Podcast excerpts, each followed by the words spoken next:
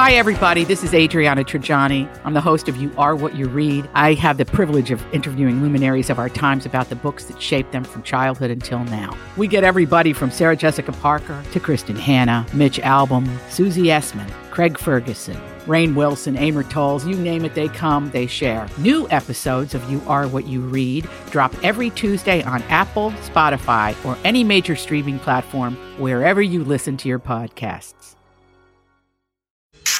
All right, everybody, on the alert. Here goes.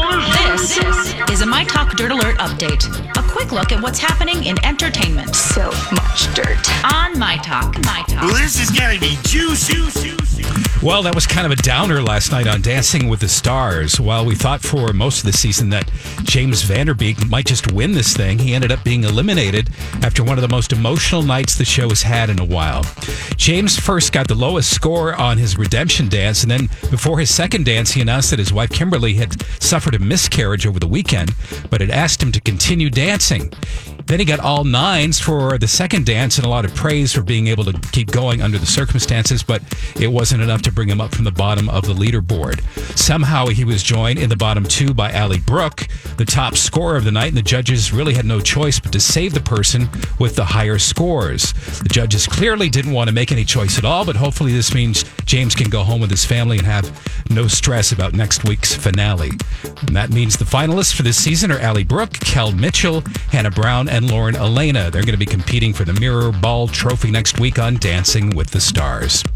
The Kelly Clarkson Show is being renewed for a second season. The hour long syndicated daytime program debuted this past September. NBC Universal says The Kelly Clarkson Show is connecting with viewers in a unique way, and we're so happy to build on that momentum, bringing Kelly's brand of humor, heart, and of course, the incredible Kellyoke to stations for a second season. Kelly Clarkson, who's 37, began her career, as you may know, as the first winner of the singing competition series American Idol.